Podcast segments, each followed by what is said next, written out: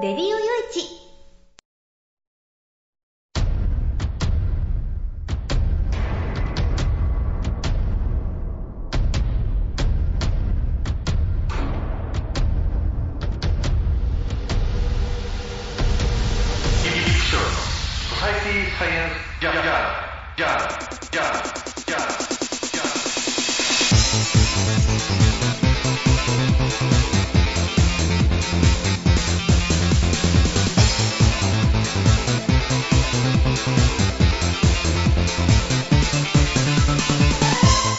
皆さんハローじゃご機嫌いかがですか、えーソサイティサイエンスジャーナル第548回ということなんですけれどね、えー前回前々回からずっとこう予告しているように今日はねゲストをお迎えしてのトークということで、えーこれねあのもう一昨年の8月の14日になるんですけれどもえっ、とね第400何回もうずいぶん前ですね、もうもう今540 何回って言ってるんですけど、えーこれね、あの第400回台のもうもう2年近く前の回ということで、えーある事件の裁判についてちょっとお届けしたんですけれども、あのななんていうのかな、あのなんかこう検察側に対して突っ込みどころ満載で、なんか本当にあのここいつ犯人だって思っててこの人たち喋ってんのかなみたいな、えーそういうような裁判をちょっと傍聴させていただいたということで今回その被告になられておられる方が、まあ、たまたま福山にちょっと来られているということでちょっとお話を伺いに今あのホテルまでやってきましたということでどうもこんにちは、こんにちは。えー、とお名前をどうぞはい、えー、桑田と申します。よろしくお願いします。よろしくお願いいたします。えーということで、桑田さんは、まあ、その時の裁判、まあ、今、ようやく決心をしたということなんですけれども、そうですね。えーとどうどういう事件と言えばいいんですかね、あれはね。そうですね。あの、まあ、国順完成談合事件っていうふうに、まあ、通り名はついているんですけれども、えー国順という、これは、あの、まあ、国の機関ですね、医療機関ですけれども、国立循環器病研究センターという、大阪府の吹田市にある、えーまあ、医療機関がございまして、えーそこで、えー起こった完成談合を扱う多摩事件になりますね。うん私が、まあ、その、あの当初は被告あ被疑者ということで、まあ、疑いをかけられて、えー大阪地検特捜部に、まあ、取り調べをずっと受けていたんですけれども、えーまあ、あの2014年の11月にあの私が逮捕されて、えー12月に、まあ、起訴されたと。えーまあ、流れとしてはそんな感じの、まあ、事件になりますね。でまあ、内容は、まあ、なかなか難しくてですねあの一言で簡単には言えないんですけれども、あのまずその そういう国順っていう公の機関が、えー物を買ったりあるいは、えーサービスの提供を受けたり、えーという時にはですねあの入札という手続きを取るんですね。でその入札を、まあ、国順が行った際に、えー私がまあその業務に関係をしていたんですけれども、えー私が不正にその、まあ、入札を妨害したと、まあ具体的に言うとその入札っていうのは、まあ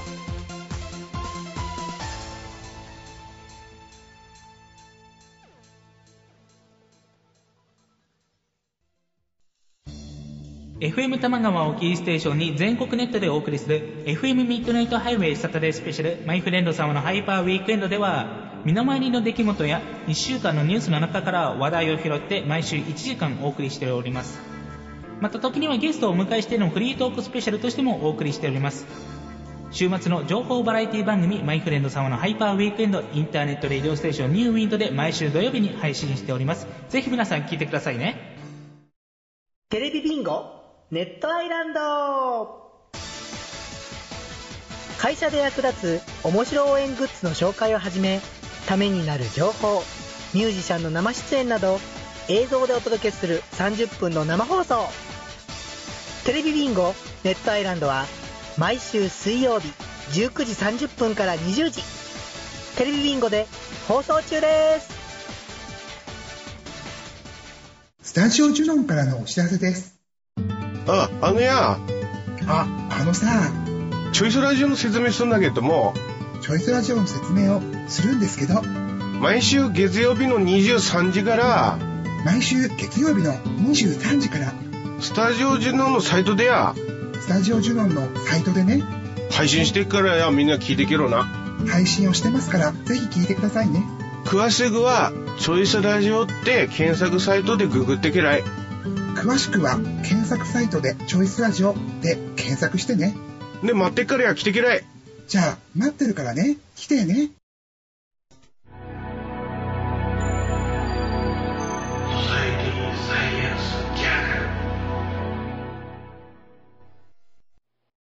私が不正にその、まあ、入札を妨害したと、まあ、具体的に言うとその入札っていうのは、ま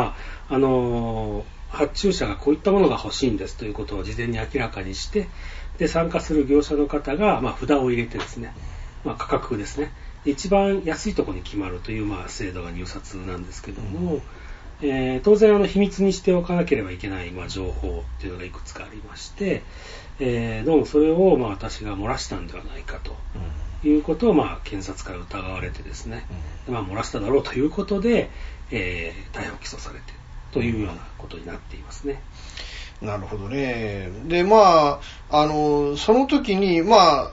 小田さん当然漏らしてないわけですよね。漏らしてないですね。ねそれをその検察側がこう、そこを疑ったっていう根拠はどういうことだったんでしょうかね。あのー通常そういう漏らす、まあ、漏らしてはいけない情報、つまり秘密にすべき情報っていうのは、あの価格に関する情報なんですね。入札っていうのは実はあの発注者側、国順側から見ると、ある程度もう予算っていうのがあらかじめ立っていてですね、その決められた予算額の範囲内で、えー物を買わないといけないっていう、まあ、あの暗黙のルールがあるんですけれども、えーまあ、それをまあ如実に示す予定価格っていうのがありまして、えー予定価格っていうのは、えー外には漏らしてはいけない。えけど業者さんは、えーその予定価格を超えたらもう失格になってしまうので、できるだけその下をくぐろうとすると。ただあんまり安くしてしまうと、勝ったはいいけど、あの利益が出なくて大変なことになるっていうことがあるので、まあそこをまあ業者さんとしても予定価格を知りたいっていうのはよくあることで、で、まあその予定価格を、えーまあ当初はですね、私がそれを漏らしたというようなことは言われていたんですね。で実際にはそういったものが出てこなかったと。で、えーところが、これ私もあの裁判になってから、裁判になってからというか、あの、疑われてですね、捜査が始まってから気づいたんですけど、どうも私は、その、特定の業者さんに、えー体制表というのを送っていたんですね。で体制表というのは何かというと、当時の現行お業者さん、あのまあ、NEC さんがずっと国順のシステムを面倒を見ておられて、でその対象となる、今回問題となるあの入札も、その情報システムの保守に関するものだったんですけども、当然その NEC さんのシステムなんですね。で NEC さんがまあ当時その面倒を見ておられて、まあ、次の年じゃあ誰がやりますかっていうことで入札にかかっていたんですけれども、その当時の現行業者である NEC さんのその、まあ、業務体制っていうんですかね、えーどういう、まあ、どういうっていうかその 技術者の方がまあ何名ぐらいおられてで営業の方が何名おられてっていうのはまあ体制図なんですけれども、まあそういったものを私がその NEC さん以外の入札に参加する予定の業者さんに送っていたと。メールで送っていたということが明らかになりまして、えー最終的にはあの価格とかでは全然なくてですねその体制表を送ったことをもって私がその特定の業業者さんをあの有利にしようとしたんではないかとそういう嫌疑がかかったんですね。で、実際その入札の結果は、その私が体制表を送ったその相手の業者さんが勝ったんですよ。通常こういったあの、あの情報システムの保守の入札っていうのは、その情報システムを作った、入れた会社さん以外のところが取るっていうのは難しいというか、めあの、あんまりないことなんですね。だから、まあ、そもそもそういう、まあ、珍しいことが起こってしまったということと、つまり、あの、NEC さん以外が勝った。ということと、私がその NEC さんの体制表をその業者さんに送っていたということがまあ重なってですね、疑われたんではないかというふうに思っています。その体制表がその業者さんに流れてたっていうのは、それは何らか、まあ、事情があって送られたものなんでしょうか、それともなんかアクシデントで流れていたものなんでしょうか？あの事情があってなんですよ、うん。であの私の記憶を紐解いてみるとその、まあ、入札の直前の時期ですね。あの参加したのは実はその2社だけ。NEC さんとえもう1社さん、まあ、ダンテックという会社ですね、え2社だったんですけれども、えーそのダンテックの社長さんから、まあ、私のところにまあ連絡があってですね、えー実は彼は私が国順に、まあ、移動する前から知ってるあの人なんですけれども、あの彼が私にまあ直接コンタクトを取ってきて、えーあの NEC さん、まあ、のが今やってる業務のその体制が知りたいと、えーどういうエンジニアの方が、まあ、どういうエンジニアって要するにどういった技術を持ってる、まあ、専門分野がいろいろあるかと思うんですけども、エンジニアにもですね、えーどういった専門分野であってどんなレベルの方が何人ぐらいで働いてるのかというのを知りたいというようなあの問い合わせだったんですね。であの入札にあたっては当然発注者側、国順側がですね事前にこういった業務ですよ、こういったことをやってほしいんですよということで使用書という、まあ、ドキュメントを作って入札にあの書けるんですけれどもその使用書の中にはどういった業務があるってことは書いてあるけれども列挙してあるんですけどもじゃあそれぞれの業務がどれだけのボリュームかってことは実は書いてなくて。だから、あの、当然 NEC さんは原稿業者なんで分かってるでしょうけども、新規に参入するそのダンテクさんからしてみると、一体そのどれぐらいの、まあ、業務量なんだろうなってことを知りたいんだろうと、こういうふうに私考えまして、で、まあ私が、まああの、持ってる資料とか知ってることって実は当時非常に少なくてですね、えというのは私があの直接その業務を担当まだしていなくて、次年度から私があの担当するというような状況で、ですので、まあ、その年度の入れ替わりのちょうど手前ぐらいのところだったので、まあ、私がまあ持っている情報といえば、まあ、あの体制表ですね、当時の現行業者、すなわち NEC さんの、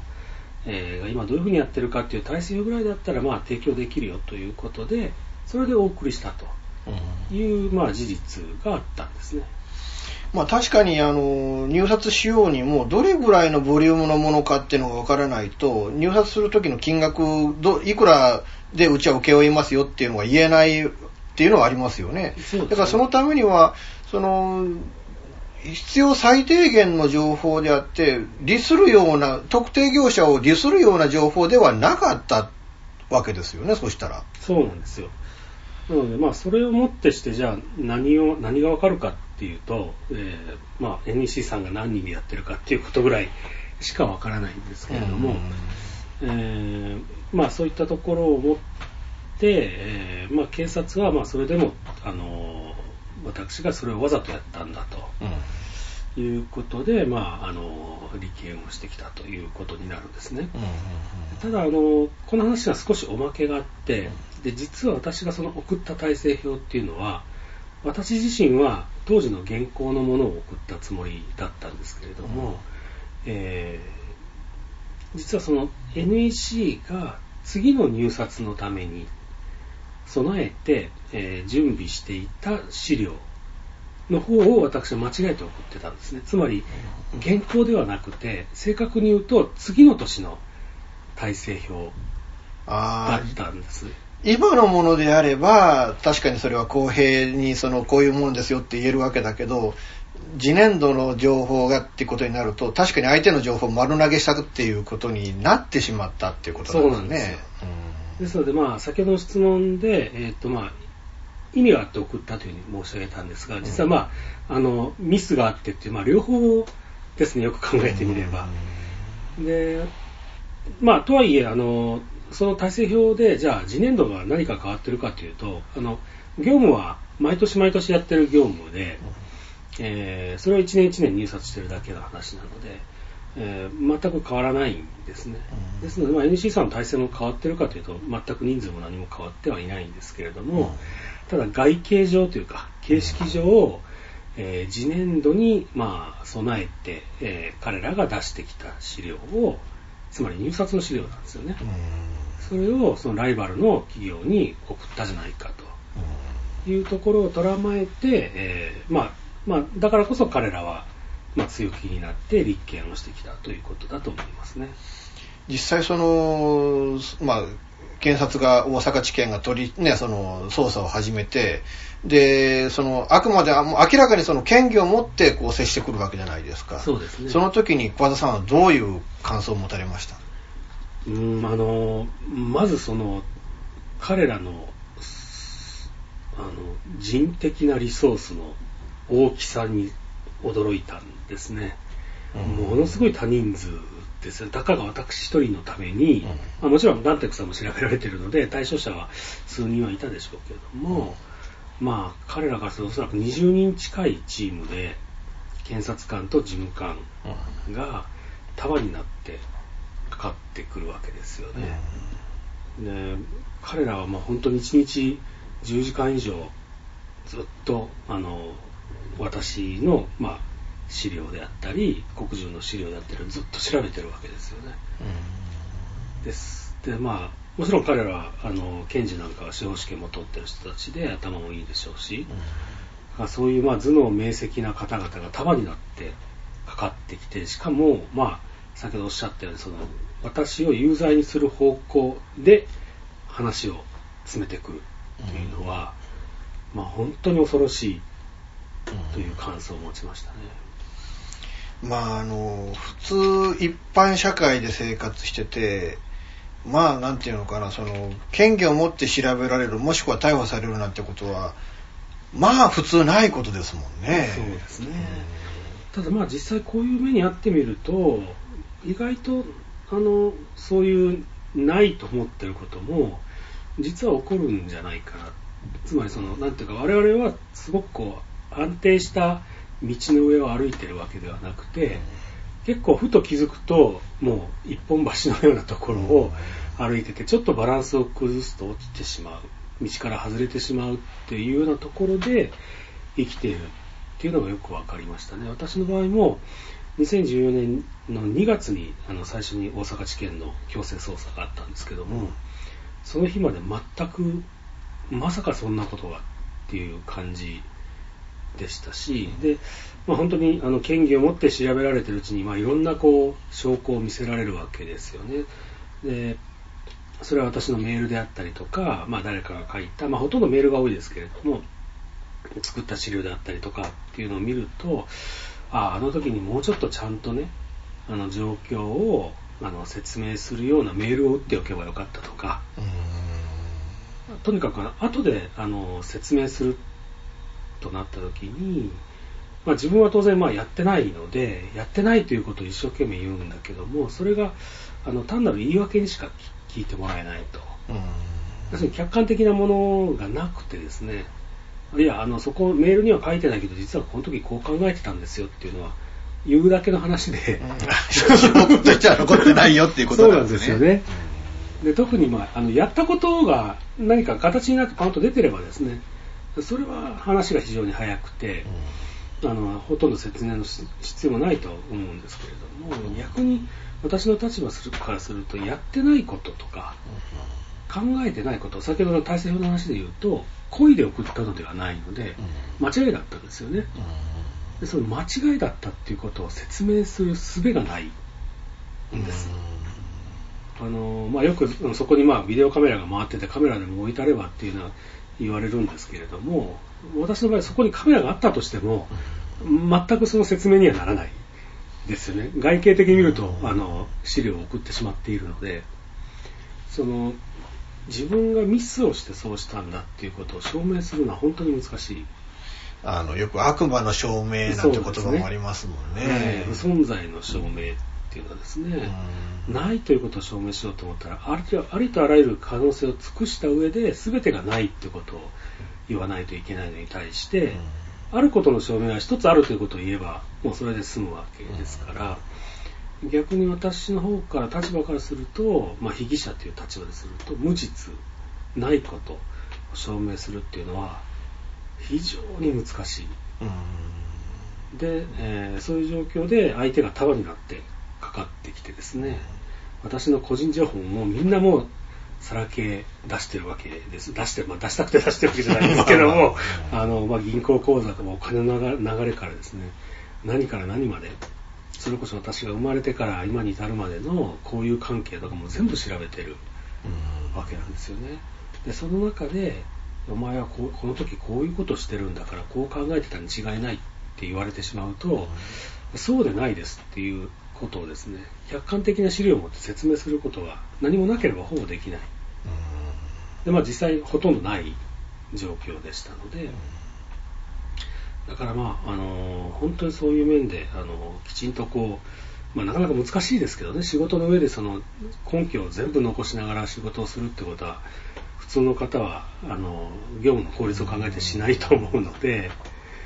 あの難しいなと思ったりとかですね。まあもっとひどいこと言うと、あの私がそういう、まあ、入札にの業務に関わってる中で、やっぱりいろんなこう会議でこう決定しているようなところがあるんですね。つまりまあ私が、まあ、もちろん自分が参加してるのもあるし、参加してないもっとあの幹部の方、偉い方で決めているような会議もあったりして、当然この事件で話題になった入札もそこに会議にかかっていってるんですけども、そういうところでの議事録なんかも実はちゃんと残ってるんですね。であのもちろんそこに不正はなかったしきちんとやったりっていうことも書いてあったりするんですけども、まあ、意外とそういうのはこうあっさり無視されちゃうっていうか。あのまあ私にとってまあ少しこう都合のいいことが書いてあったとしても、うん、それは本当に最後の最後まで出してこなかったりとかですね、あの公判が始まって、まあ、裁判の中でこう明らかになって初めて分かったことなんかも結構あったりして、まあ、いずれにしてもそういう捜査をあの受けてる段階では自分はその資料を全て見ることができない。し、えー自分の限られたこう、まあ、資源と、まあ、頭も頭の中も含めてですけども人力なんかを使って、まあ、やるにはやっぱり非常にこう、まあ、無力だなと、まあ、そういうところであの本当にこれはしんどい戦いだなというふうには思いましたね。で、まあ、そこからこう起訴されていくところまで行くわけじゃないですか、はい。でもう全然自分に有利な情報っていうのがじゃあその起訴までの間にこうは入ってくることはなかったわけですそうです。ね、入ってくることはないですね。自分で探すしかないので、まあ、あの、パソコンなんかも当初は押収されてたんですけども、しばらくすると帰ってくるので、まあ、その中をもう一回見てですね、あの、本当にこう地味な作業なんですけど、こうタイムスタンプを一個一個調べて、その、まあ、疑われてる行為があった時の周辺に、一体私は何をしていたんだろうと、その日の朝、まあ、あの、体制を送った日っていうのは、えー2014年の3月19日月曜日だったんですけども朝9時ぐらいに送ってるんですね、じゃあその日僕は一体何時に出勤したんだろうとか出勤してからあのその体制表を送るまで。体制表ってのは実はオリジナルは紙なんですけど、私はそれをスキャンして送ってるんですね。あのダンテックの方に。じゃああのどうしてスキャンしたんだろうとかいつスキャンしたんだろうとか。でスキャンしたものとその事務方が持っていた別の同じ原本の体制表とこう比べてみて何が違うんだろうと。本当に入札資料だったのかなとか。あのそういったことをこう全部自分で調べないといけないですね。あそこは非常にこう大変ですしその、まあ、弁護人がついてるとはいえ弁護人もあの私の事件はその数ある数十多分おそらく数十か、100ぐらい抱えてる事件の中の一つでしかないので。で全力で、全力で、まあ、もちろん全力でやってくれてますけども、あの他の事件にもあの時間を割いておられる中でですね、私のそういった細かいことを調べてくれるわけではないし、まあ、何よりあのその資料の持つ意味っていうのは私でないとわからない、つまり黒人の業務が分かってないと資料だけ見てもわからないですので、まあ、そういったものをこう一つ一つこう潰して調べていくっていうことをまあやってですね。で取り調べがある時にはまあできるだけそういったものをこうまあも持っていくことはできないですけど頭の中に入れてまあいろいろ言われた時も実はその時はこういうことしてましたよっていうことが言えるようにっていうのは考えてましたね。うん。結局のところじゃあもう自分はやってないっていうことをそのやってない証拠を集めていったりっていう作業はもう全てもう自分でやっていくしかないっていうことなんですね。そうですね。あのまあ、テレビでのドラマとかでは、まあ、弁護士の先生が、ね、集めてくれたりとか、まあ、あの殺人事件とかで、あのえーっとまあ、カメラの、ね、映像を見てとかあったりするかもしれない、まあ、それは私の場合事件の種類が違うのでわからないですけども、まあ、いずれにしてもあのものすごい量の資料にはなるんですね、まあ、自分が作ったものが中心とはいえ。で、まあ、少しでもなんかこう使える使えるっていうのはすでに自分の無実を証明する元になる資料になるかなと思うとそれを取っておいたりとかするんですけれども、まあ、なかなか本当にあの難しいですね。その証拠が強い弱いっていうのもあると思うんですけども、ほとんどがやっぱりその強い証拠っていうのはやっぱり出てこないので、本当に間接的に自分が故意であったかなかったかっていうようなところですね。だからまあその先ほどの体制表の話で言うと実はその入札の資料であったということは、まあ、客観的にもそれはもう疑いようがなくて、えーちょうど私が送ったのが2014年の3月先ほど申し上げた通り3月ですね。でえーっとですので2014年の4月以降の体制表だったわけですね、NEC からすると、ただ私が送った資料には2014年の3月時点って書いてあるんですね。あつまりまあよく読めば2014年3月時点での4月以降の体制ですと。あ、うんうん、その時に想定できるっていう意味ですね。いう意味だと思うんですけども、うん。まあ、パッと資料を見る限り、あの、右上に日付が書いてあって、まあ、2014年の3月時点と書いてあって、で、私がまあ2014年の3月にそれを送ってるわけなので、えーまあ、実は勘違いしたっていうのはそこが一番大きいんですけれども、まあ、よくよく考えれば、まあ、あの気づいたのかもしれないけれども、まあ、そこはまあ勘違いしてしまったと、まあ、勘違いしたとしてもおかしくないでしょううんうんという主張は、まあ、あの公判でもしたし、まあ、取り調べでも言っていたんですね。まあ、本当にかろうじてっていう感じなんですけども、まあ、そういった小さいところですね。なるほどね。で、まあ、この事件で、まあ、起訴された。でも、その時立件されたのは桑田さんお一人だったんですか？それとも他の方も誰か一緒に立件をされたわけなんですか？はい、あの逮捕されたのは3人ですね、うん。あのダンテックの社長と社員が、あと2人逮捕されましたね。で、えー起訴されたのは社長だけですので、まあ、私と含めて2人ということになります。もう裁判ではその社長との連携みたいなことはなんかされたんですか？あのー今回の裁判は面白くてですね、被告が2人いるという形になったんですね。あ、じゃあもう同時で一つの裁判の中でっていうことに。はい、あの弁論併合っていうんですけれども、あの一緒にやりましょうと、うん。それはあの双方、つまり検察側と弁護側が同意すればできるんですね、まあ、あの証拠がもうほとんど同じですし、でまあ、別々にやるよりもお互いいいだろうっていう考え方だったんですよね。で私の方も、あのまあ、私の弁護人は2人でしたけども高橋さんとか3人いらっしゃって、うん。もしまあ一緒にできればですね、まあ、5人の、まあ、弁護団という形になるので、あのまあ、そういう、まあ、スケールメリットといいますか、もあるしでお互いあの高橋さんと私では全くあの利益相反がないといいますか、あの主張に違いがないので、一緒に戦えるだろうと。いうところでですねあのもちろん私と高橋さんは直接当時は会って話すことはできなかったんですけれども、まあ、弁護人同士とは連携をしてあの、まあ、共闘体制でやるということができましたね。なるほどね。やっぱそういうメリットがあるわけなんですね、やっぱりね。そうですね。で、あの、実はもう一つ、あの、弁論併合されてる事件があって、高橋さんっていうのは、その私のの関わりの事件ともう一つ別にですね、あの、私の事件が判明した後に、あの、徳島大学の別の先生が、まあ、贈収賄で捕まったという事件があって、そちらの被疑者にもなっていたんですね。で、まあ、そちらの被告人ですね。であのその事件と私とは全く関係がないんですね、あの私の事件は官製談合であって贈収賄はないんですけどもえー高橋さんが関わっているもう一つの大学の先生の事件は贈収賄でまああのー実は同じ業界の方で同じく情報システムをやっておられた先生が、まあ被告人になっておられるんですけども、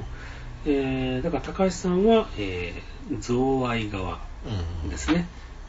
で実はその弁論も一緒にやってるんですよ。そうなんですか。はいあの強制捜査で、まあ、一緒に出てきた資料を元にやっているということはあるんだと思うんですけど、うん。まあ、私はまあそれはあの全然関係ないとはいえ、最初なんで一緒にやるんだろうなと。またね弁護この事件ですもんね それねそうなんですよ。あの、弁護人の先生にも聞いて、えーこれ別に一緒にする必要ないんじゃないですかね、という話もしたんですけど、実は、まああの、裁判官から見ると、そこの2つの事件っていうのが全く違うっていうことの方が、えー実はいいんじゃないかと。うんうんうんつまり、一方の事件、私と関係ない事件の方は、えーまあ、要求型の贈収賄といいますか、その大学の先生が、ダンテックの高橋さんに、まあ、お金を要求して、うんうんうん。で、その代わり見返りとして、まあ、いろいろ契約させてやるみたいまあある意味あるあるな。そうですね、よくあるね。まあ、あのお金が動機の、まあ、そういう事件なんですよね。で、他方、私の事件は、そういったところ全くないので、あのその一方の事件の、まあ、被告人の先生と私っていうのは立場的にはその組織の中の情報システムをまあ管理監督するっていう意味では同じような立場にある人なんですけども、うんまあ、事件をとしてやったことが全然違うということがこう対比が明らかになっていいんでないかと。うんだからまあもうこのままほっときましょうと。ああなるほどねということで、まあ、あのそこもあの弁論併合でされてますね。うんなるほどね非常に面白いところでありますね。でもこの後半が進むにつれてで最初その後半始まった時のその桑田さんのご心境ってどんな感じだったんですかね？えー初めて、まあもちろんその、初めてこういう立場になったわけなので、最初は非常に緊張しましたね。あの、何が起こるのかわからない。あの、まあ裁判というものを、まあ見たことはもちろん今までありましたけども、ね実際にその自分が当事者として、まあ、関わって、一体どんなタイミングでこう発明発言を求められるのかなとか、やっちゃいけないことは何なのかなとか、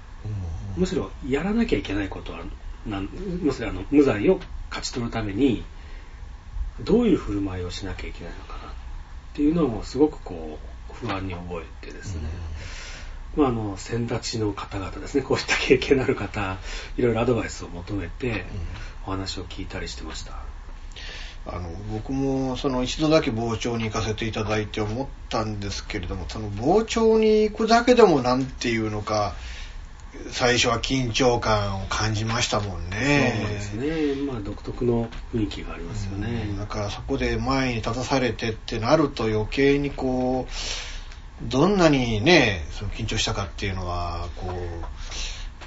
うし押し知るところだなと思うわけなんですけれども、うん。ただ思ったのがまあなんとあの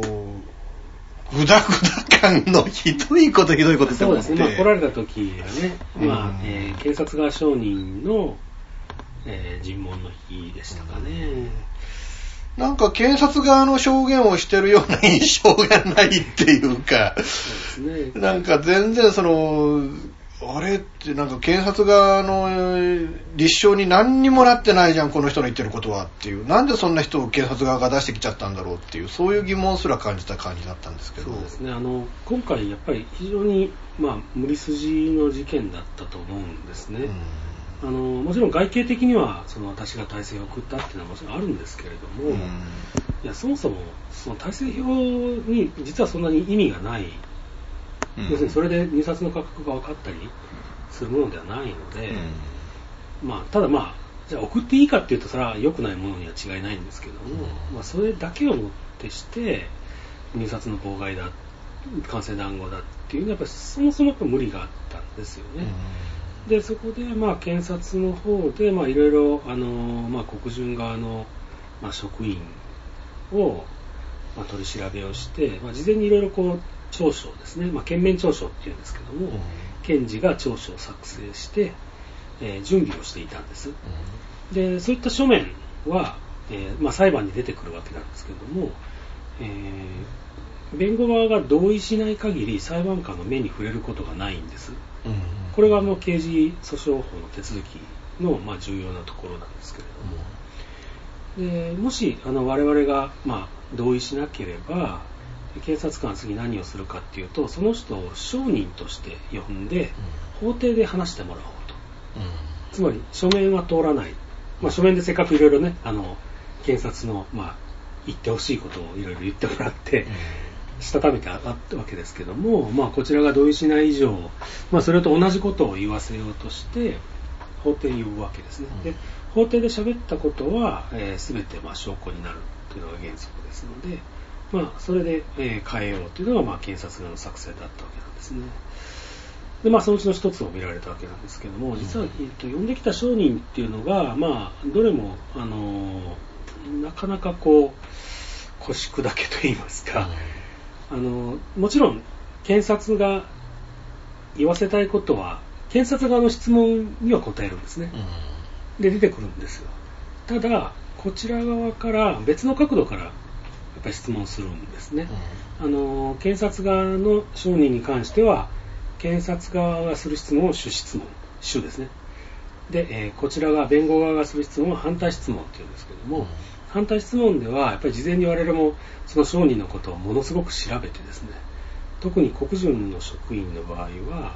あの国順のその人のあの国順での使っていたパソコンの中身とかが全部証拠として開示されているので、一体その人が一体どういう業務をしてい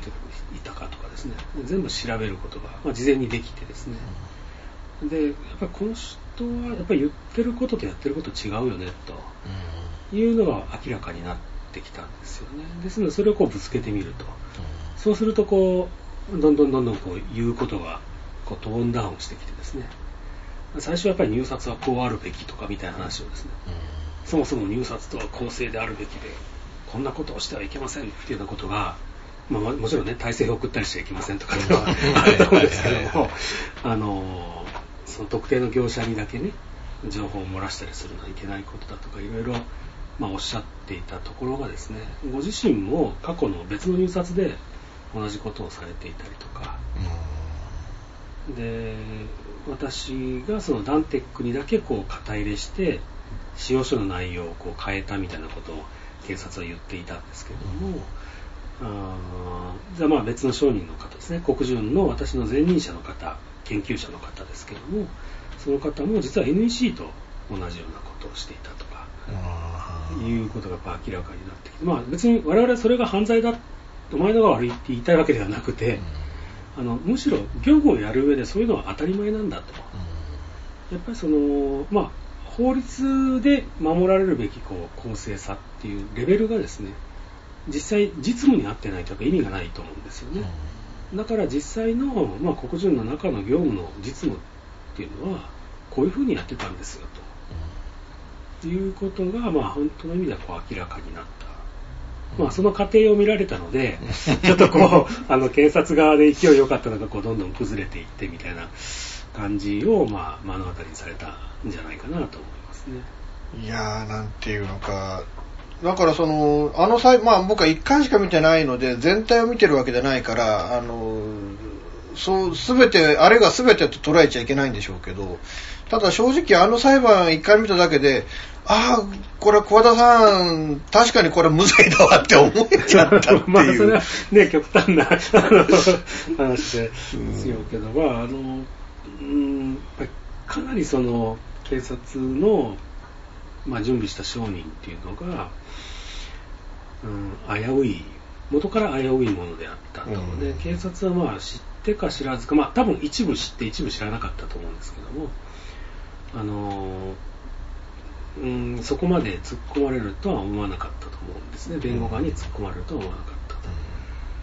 でやっぱりこの証拠、開示される証拠っていうのはやっぱりとても重要だなって私は思ったんですよね。あのまあよく世間ではその証拠隠し、検察による証拠隠しとか話題になることがありますよね。あのえん特に冤罪事件で後になってこんな重要な証拠が出てきたそれも何十年も経ってからとかありねますよね。でああいうことはやっぱり全くあってはならないこと、まあ当然ですけどもね。で、まあ今回私の裁判で言うと、まあ基本的に、あの、すべての証拠を開示してもらってると思っているので、で、国人の職員の主要な職員のあのパソコンの中身とかが全部データ化されて開示されましたので、あのまあそれを調べる機会を得たっていうのは大きかったですね。うんで検察側もあの全部調べてないです。まあものすごい量ですね。あの4テラバイトのハードディスクを2つこちらで準備して、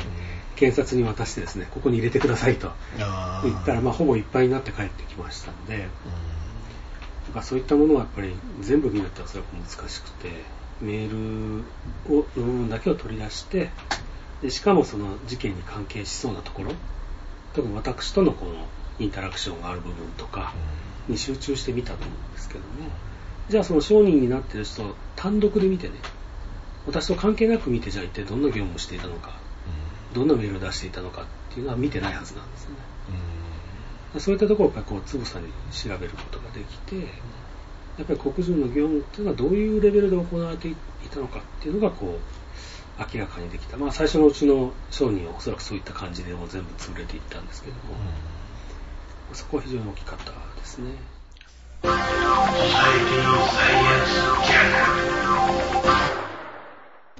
現金でマンションを買うのが夢なんですよ。あ、丸腰だったら一番いいなぁ。そう、まあ、無理だと思う。幸せな家庭を作ること。留学したいんですけど、心理学の方を勉強したいなと思っていて。で、あの、マンション建てて一番上に住むっていうのが理想 かな。あなたの夢を応援しています。風俗リンクラジオ。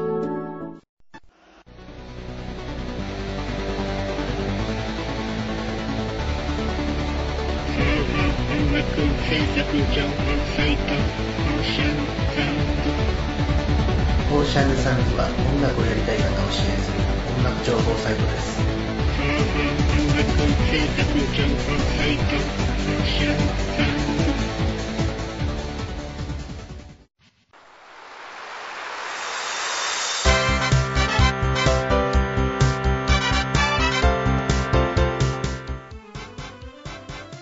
ゆるいお話はフェアリーテールが気が向いた時に更新する、えーその時興味があるものゲームの話自転車のお話まあ社会状況のお話そういうものを題材に、えーゆるくゆるく語る番組です。ぜひ皆さん聞いてね。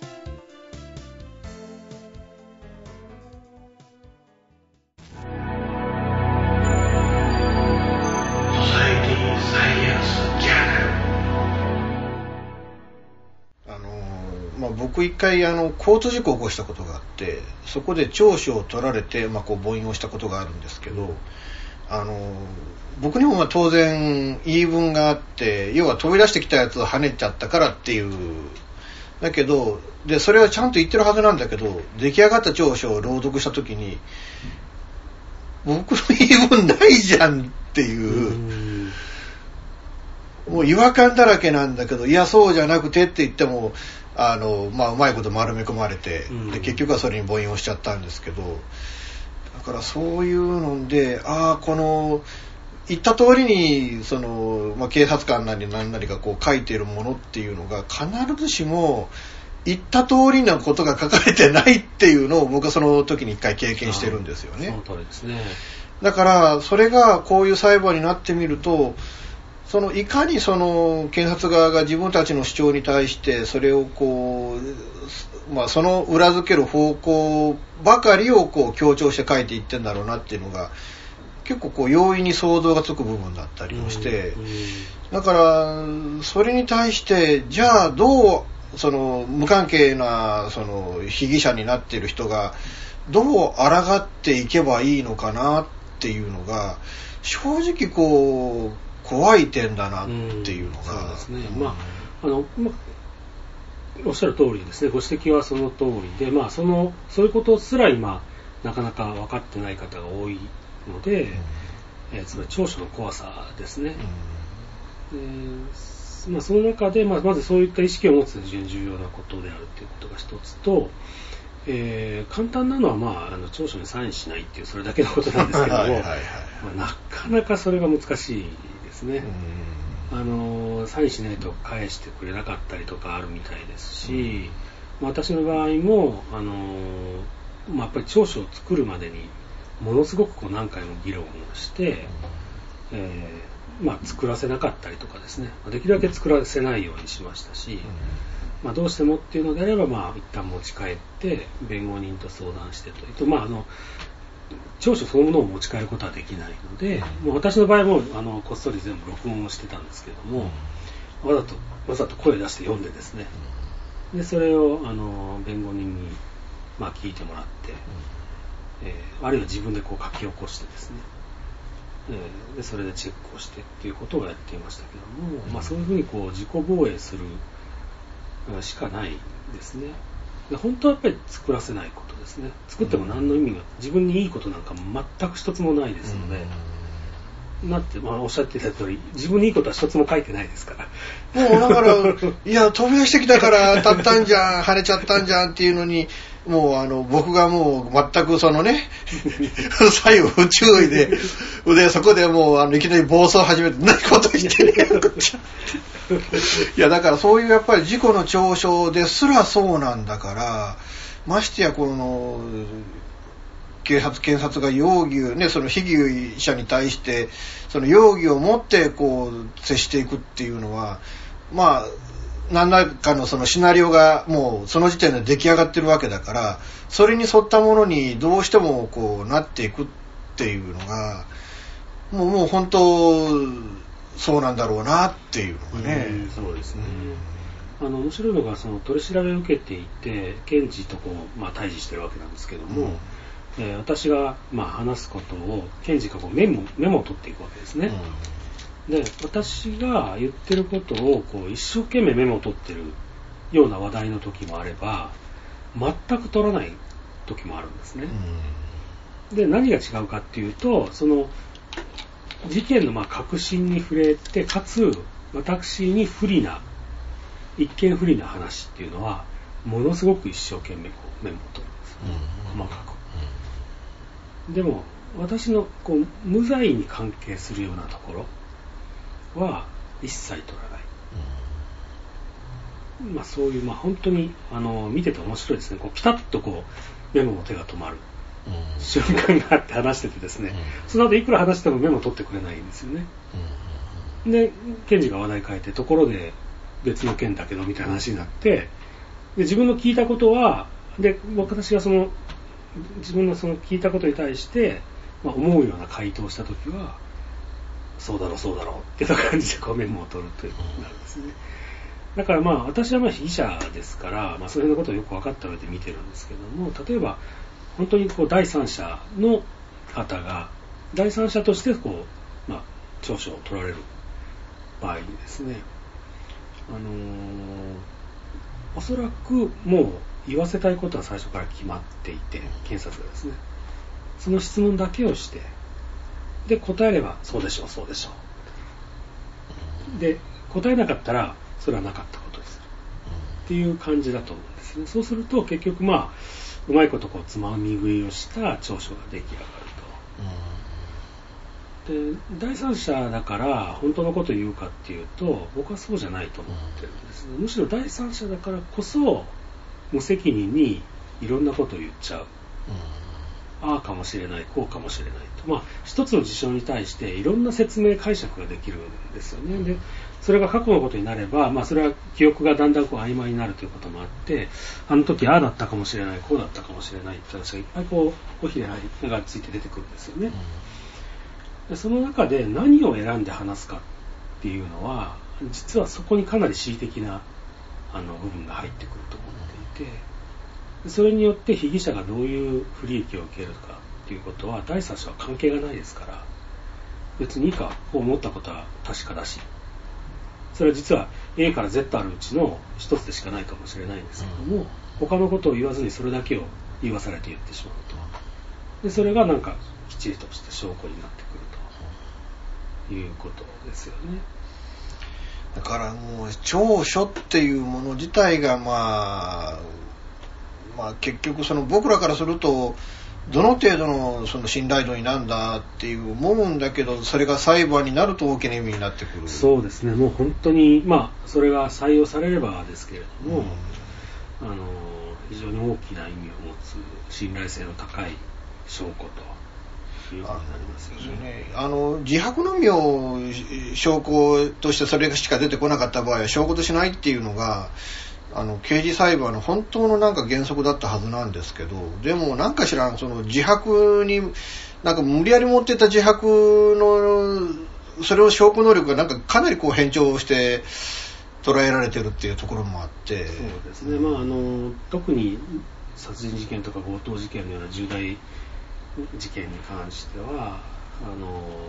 まあ、自白調書を取られて後で翻すっていうのが、まあ、冤罪でよくあるパターンですけれども、ありますよね。でそういった場合でもなかなかやっぱりその一旦調書にサインしたんだろうということで、じゃあそれがあの翻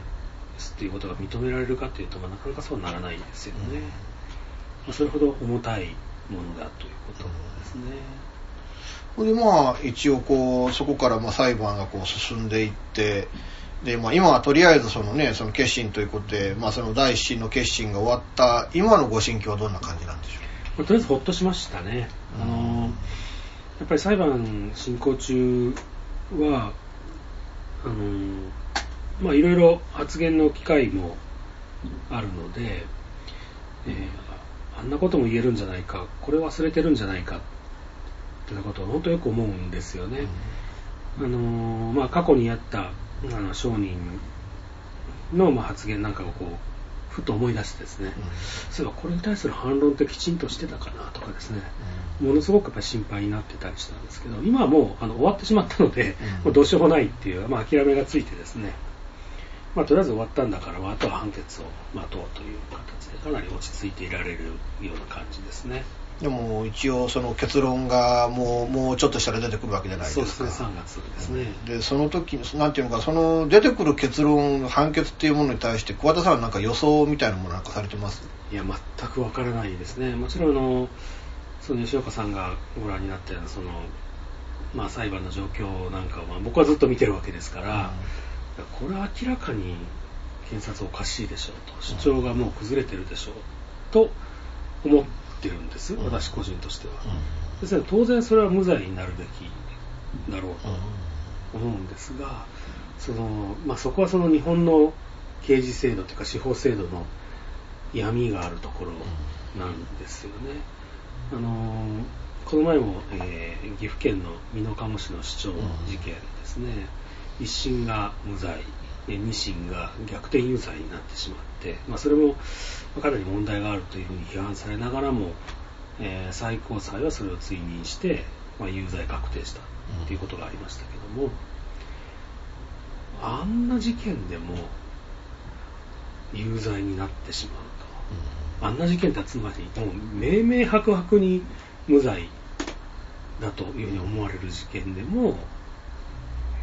有罪になるんだったら何が起こるか全くわからないなと正直思うんですね。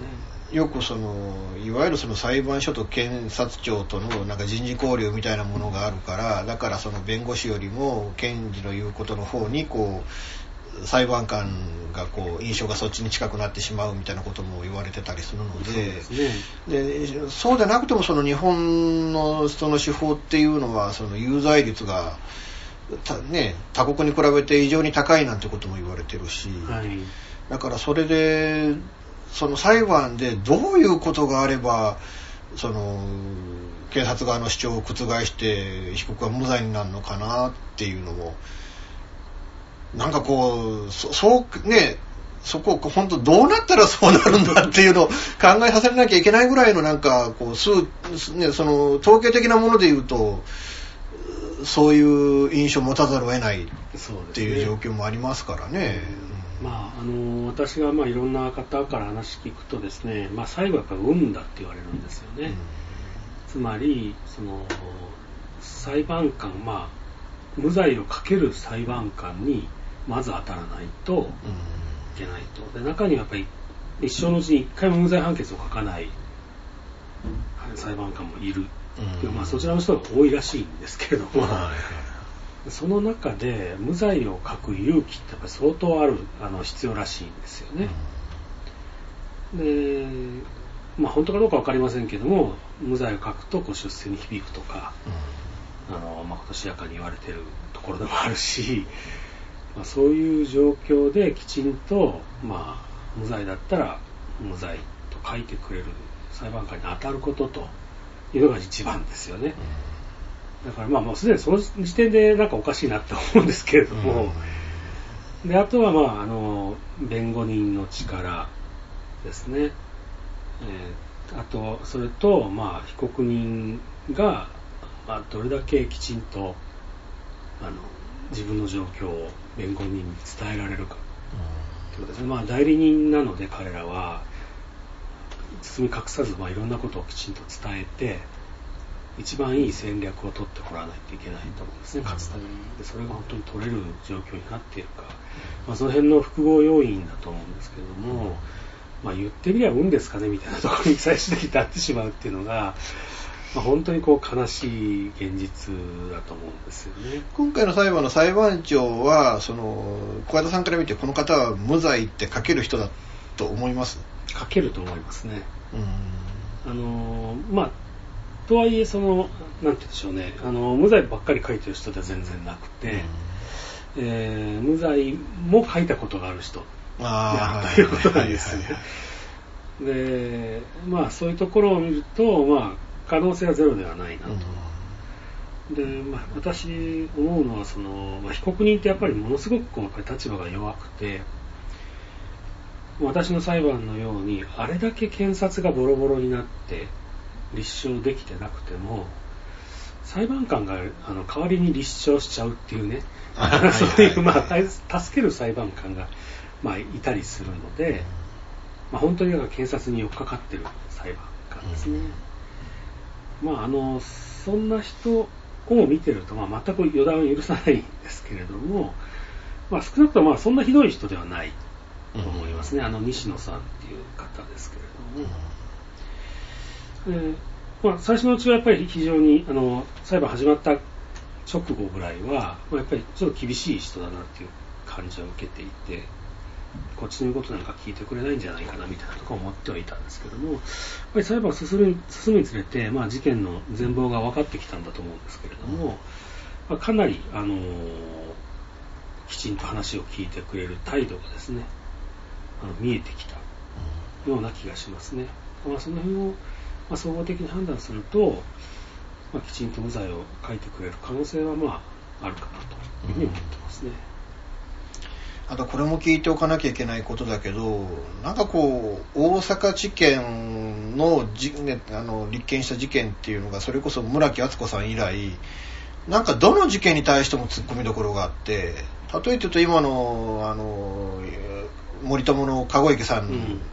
あれも大阪地検が立件しましたけどでもなんかこうね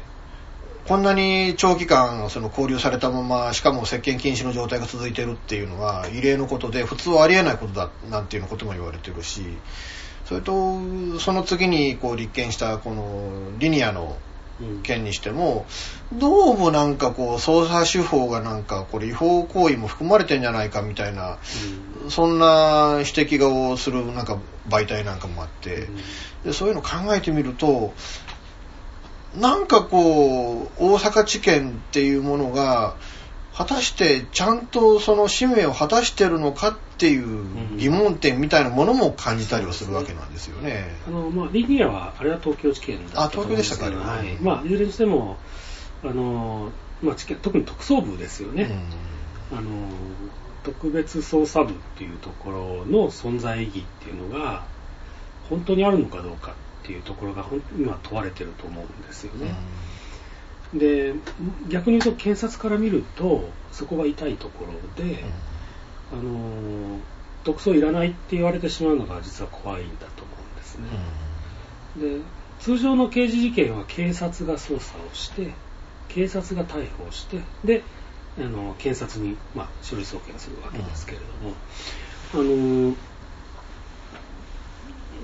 特捜部は自分たちで捜査をするんですね。でそこで、まあ、一つこうチェックが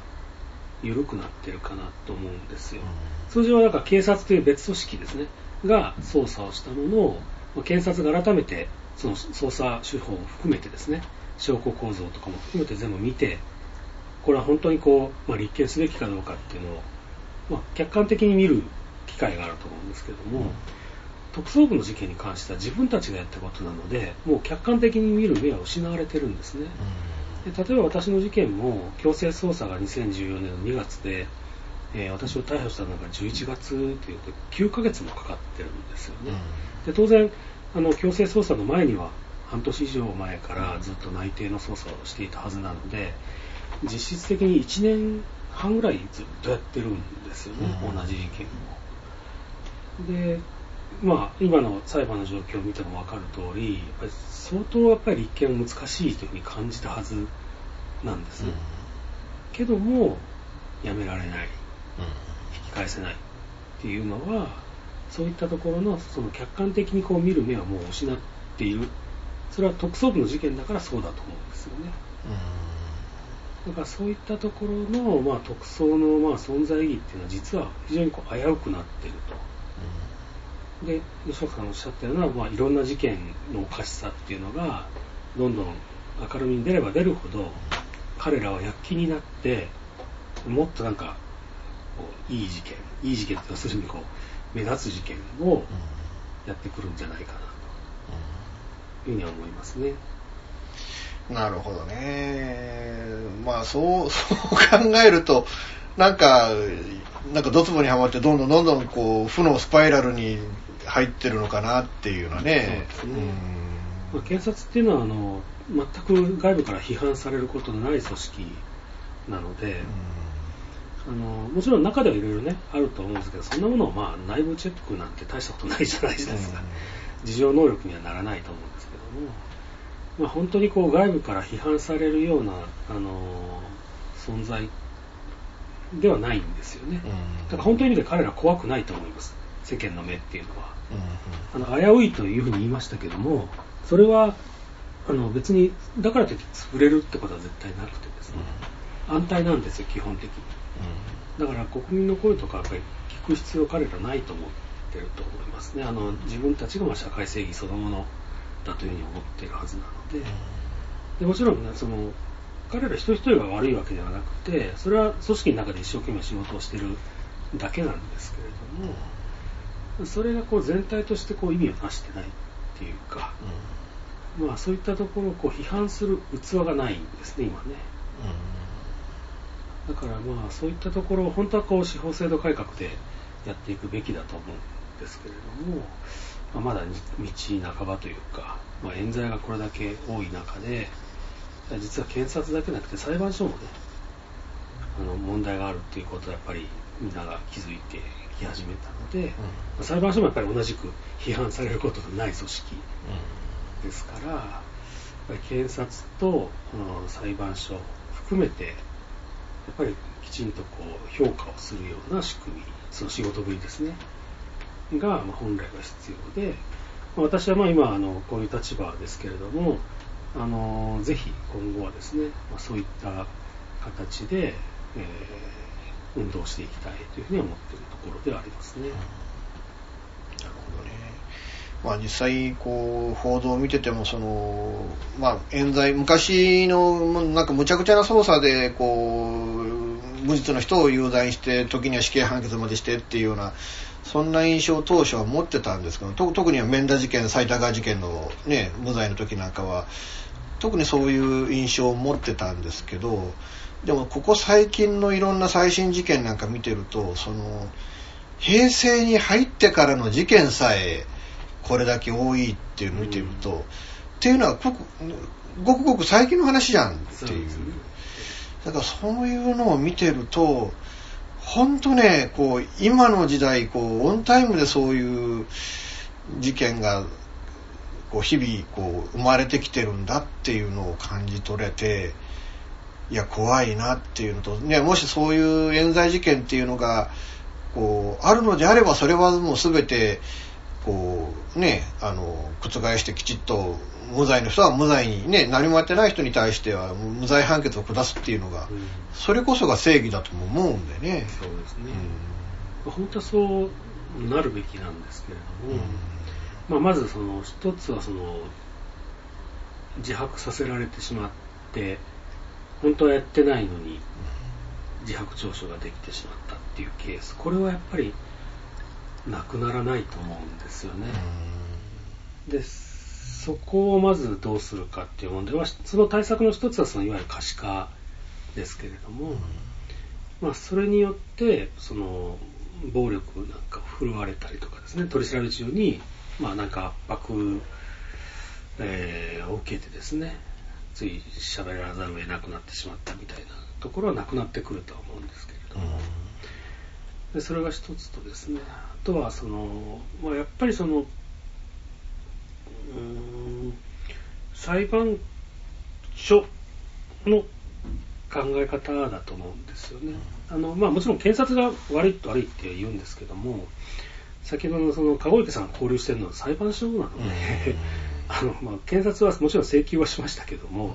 裁判所がそれダメよって言えば済むはずなんですよね。それをしないっていうのはやっぱり、それはやっぱり裁判所の責任だろうなと。ちょうど今あの、TBS で99.9ってドラマやってて、第2シーズンは裁判所に焦点が当たってるんですけども、まさにそこもあの深い闇の一つだと思うんですよね。裁判所っていう組織が一体じゃあどういうふうにあの変わっていくのかっていうところがやっぱ大きな鍵だろうなと。えー、特にその交流あの、まあ、未決交流って言いますけども、裁判が始まるまであるいはまあ刑が確定するまでの交流のことですけどもそれは今かなり減ってきてますね。私も実はあの、えーとまあ、法廷のというか 最初10日間交流されて延長で20日間交流されましてその後1回目のあの保釈請求ですぐ出てこれたんですね。非常に珍しいって言われたんですけどもどうも最近は割とこう出してくれやすくなった。昔は考えられなかったですよね。だからそれも一つのその裁判所の変化の表れだと思うんですね。うんまあ、非常に小さいところですけども、まあ、なぜかその中で籠池さんが長期交流してるのはよくわからないですけども、だからまあそういった兆しは少しはあるかなと思いますね。まあ、そこはまあ唯一の希望ではあります。まあ、先ほどもおっしゃられたその無実を書いたこと、ね、無罪だっていう判決を書いたことのない裁判官の数が、まあ、むしろそっちが主流じゃないかっていうのねっていうのがもうまさにその裁判所裁判官が中立ではないっていうことを物語ってるわけなんでだからそこはまあ中立に両方の意見を聞いて何が正義かっていうのが判断できる裁判官がどうこれから育ってくるのかっていうのと、うん、まあ一部の事件でその今裁判員裁判特に刑事事件のそのなんかその殺人罪だなんだっていうようなそういう事件はこう裁判員裁判がこう主流にはなってきてますけれどもでも逆にこれその判決が高裁にいた時にあれは素人の判断だからっていう理由で簡単に覆されちゃったような、そんな事件も最近は目立ったりして。だからその裁判所の改革も確かにその一般市民をそこに入れるっていうのは一つのなんかこう大きな改革であったかもしれないけれどもでも多分そこじゃないんだろうなっていう印象も僕にあって。違うと思いますね。裁判員裁判はむしろ判決は厳罰化に進んでるんじゃないかなと思うんですよ。だって死刑判決増えましたもんね、どっちかっていうとね。ねやっぱり、まあ、市民感情って言っておかしいですけれども、うん、あの法にのっとらないこう処罰が決められる傾向があるんじゃないかなってちょっと危惧してるんですね。うん、どうしてもあので殺人事件などで被害者の方が、まあ、例えば小さい子供であったりとかするとどうしてもまあ市民というか一般人の感覚としては犯人が許せないということになるわけですけども、じゃあ被告が犯人かっていうとそれは別の話ですからね、本来は。もし、まあ、犯人であればもちろんそれは処罰すべきなんですけども、犯人かどうかということを見ている場において、本来それは関係のない話。でそこをきちんと分けられるかどうかっていうところですね。だから職業裁判官の方が、本当は、あの、良かったというか、まあ、推定無罪の原則がきちんと働いていったと言えるかもしれないですね。アメリカの裁判なんか見ててもその弁護側と検察側がその自分たちの主張をその陪審員に対してプレゼンテーションしてるだけみたいな印象があってで、そのプレゼンテーションで説得力のあった方が勝ちみたいになって、それって 絶対正義じゃねえじゃんっていう。な何が、何が事実で、真実でっていうとこ追求してるんじゃねえじゃんっていう。そういうのがアメリカの裁判なんかで見てて、で、日本も裁判員になるんだってなった時に、にあ日本の刑事裁判もそうなっちゃったら、これ、冤罪の温床になおのことになるんじゃないかなっていうのはね、ちょっと僕も危惧した記憶もあるんですけれどもね。だからあの、まあ、裁判官って本当大変な仕事だと思うのは、あのまあ、人を裁くわけなので、やっぱり精神的なプレッシャーってものすごいと思うんですよね。どうやってそれに耐えてるのかなっていうのをずっと考えてまして、あの一つ得た結論は、割り切ってるんだろうなと。つまり彼らは、裁判に出てきた証拠しか見ない。逆にそれが免罪符になってるような気がするんですね。つまり、真実を見てるとは限らないっていうことを最初からもう割り切っちゃってるんじゃないかなと。だから本当は違うかもしれないと。ただ、裁判に出てこない以上自分たちには知りようがないから、あくまで裁判で検察側、えー、弁護側が出してきた証拠だけを見て判断してるんだから、自分たちは何の問題もないっていう、そこでもう一線引いちゃってると思うんですよね。それで自分の心を守ってるような感じが感じがじゃないかなと僕は想像するんです。で確かにまああの自分の心を守る上ではそれが一番まあ精神的にはいいだろうなと思うんですけどもさあ他方その社会正義っていうことを考えるとそれはやっぱりかなり由々しき問題だろうなと。要するにもう真実は最初からわからないっていうふうにこう諦めてるようなところがあるというふうに僕は思うんですね。だからその、まあ、もちろん裁判官が自分でこう捜査を指揮して調べることはもちろんできない。今の日本の法律はできないんですけども、ただこうおもんぱかるというか検察が出してきた証拠ってこれ本当に全部なのかなとかいうところまでですねきちんとこう思いやる。で評価をする。というところが本当は必要だと思うんですよね。つまり出てきたものがあ出てくる前の状況から疑うということですかね。うん、だからそういったところを本当はこう一つ一つやっていかないとなかなかこう本当のことはわからないだろうなと、うん、特にまああの検察は持ってる証拠を全部出す必要はないので、えー、自分たちに有利な証拠だけを出していいという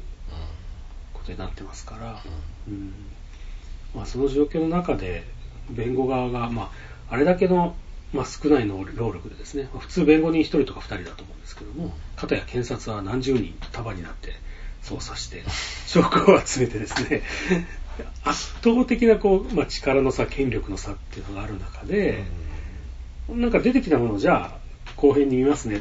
ていうんじゃ、それはおかしいだろうと思うんですよね。だからこそ推定無罪の原則があったりとか、いろいろこう、ウェイトをかける法体系になっているんだけども、それがまあ法の実務では全くもう無視されちゃって、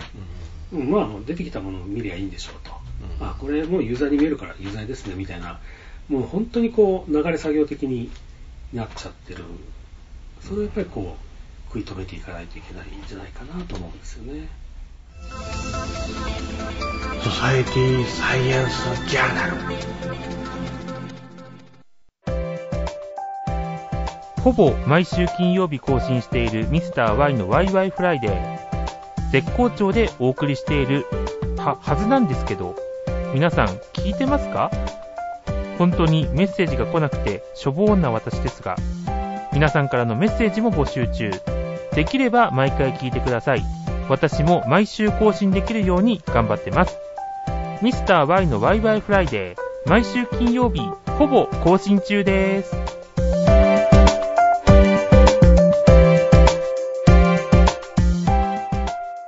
日本の風俗街の代名詞的な存在である東京吉原江戸時代から続くこの色町はとにかく不思議な場所だ付近に鉄道駅がない。陸の孤島。周囲は360度住宅街にぐるりと囲まれておりそこに歓楽街があるとは思えないほどである。しかし吉原に足を一歩踏み入れると異世界が広がっている。きらびやかなネオン妖艶な情。この街の持つ特別な雰囲気に男は数百年以上も引きつけられてきたのだ。かしそんな吉原も今変化の時を迎えている。長引く不況若者の風俗離れ行政の対応様々な要因が積み重なり吉原は危機を迎えている。吉原では今何が起きているのか。風俗嬢の本音の吉岡雄一郎が吉原に奥深く潜入。高級店の元ナンバーワンソープ嬢大衆店の店長従業員風俗カメラマン喫茶店のママ吉原専門流しのタクシー運転手自治会の幹部など吉原で生きる人々に取材を重ね吉原の今に鋭く迫る。吉岡雄一郎著吉原で生きる税別1500円サイズ社より絶賛発売中です。なるほどね、ということでまあ来月には判決が出る、ということなんですけれどもまあでも、ね、先ほどおっしゃったようにこれはもう表が出るか裏が出るかわからないっていうふうにおっしゃってましたけれどもじゃあ必ずしもその小田さんが望んでおられる結論が出てこないかもわからないじゃないですか。そうですね。その時にはどうなさいます？もちろんそれはあの上級審で改めて戦うということになるかと思いますね、だからもうあの最高裁まで結論そう思ってる結論が出なければもう行くっていうことですよね。そうですね。まあもちろんあの私が知ってる真実というのがやっぱり裁判で明らかになるべきだというのを思っているので、まあ、それを目指してできるところまでは戦いたいなというのを思っています。まあ、表が出てその一審で無罪判決が出たとしましょう、はい、検察はどうすると思います？確実に控訴すると思いますね。ということは、ということは3月には、一段落はするけれども、終わらないっていうことですね。まあ、先ほどできた藤井元市長の話もあるし、まあ、出たとしても全く予断を許さない状況だと思うんですよね。まあ、あの、日本は、まあ、こういう独特の制度を持っていて、検察官が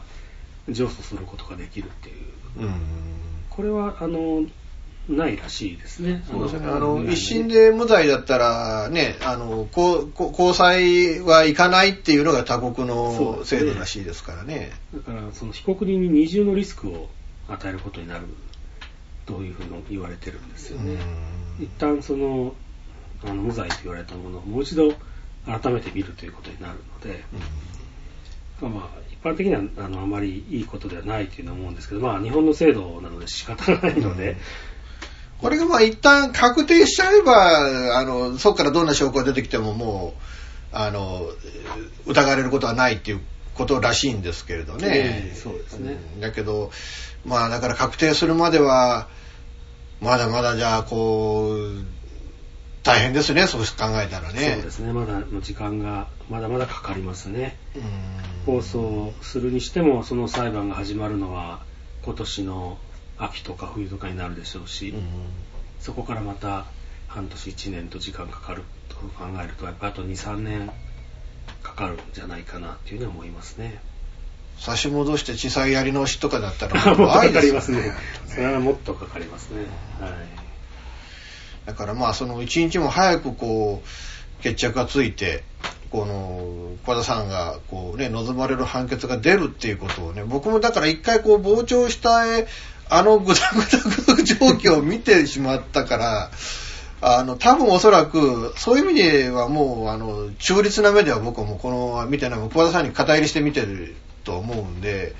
まあ、あの、こういう言い方がこういう、あの、ニュースの番組でこういう言い方をするのが、どうかわかんないですけど、でももう、あの、もうこの無罪判決が出るようにもうお祈りいたしますので、ありがとうございます。頑張っていただきたいなと。はい頑張って思いなます。ななんか、なんかこう、これも訴えたい、なんか言っておきたいみたいなことなんかあります？いや、今日本当に十分話させていただいたんじゃないかなと。すいません、予定の時間をだいぶオーバーしたような。ど、ど、ど、どれぐらいなんですか？えーっと、あえーっと、あこれ、これ、これ。あ、10まあ大丈夫、13分ぐらい、あの、ゲストが来られたらあることですので。えーいうことで、まあ、あの、このソサイティサイエンスジャーナルっていう番組では僕もちょっと興味があるので、これまでにたびたびこの冤罪事件を取り上げて、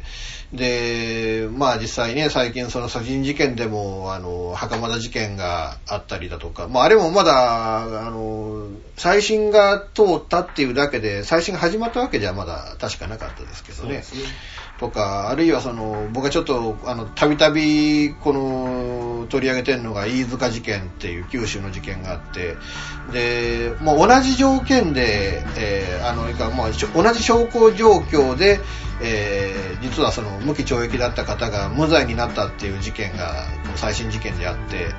で、なんだけど、この飯塚事件に関したら、もうその、被告の方は、とくの昔に、あの、もう、公主刑になって、もう亡くなってると。で、そこで、あの、再審請求が出されてる状況でっていうのがあって、でもまあ、その今週、こうえー福岡高裁で、それはもうあの、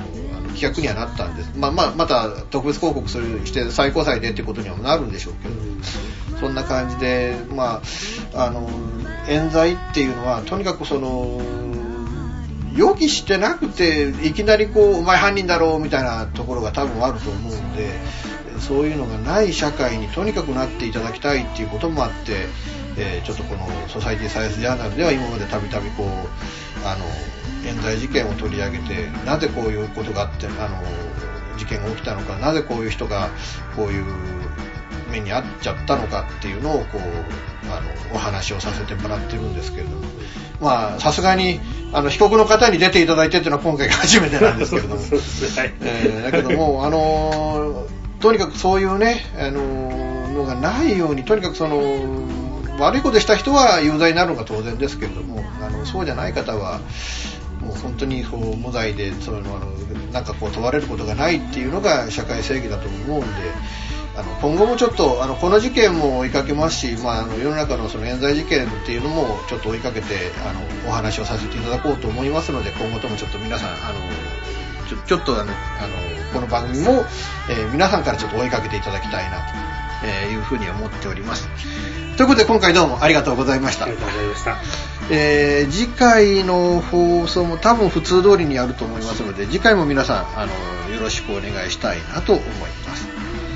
この番組は、えーレディオ用一の制作により全世界の皆様にオンデマンドポッドキャスト FM ラジオでお届けいたしましたお相手はイプシロンこと吉岡雄一郎とはい、えー、桑田茂樹でございました。じゃあまた次回ごきげんようさようなら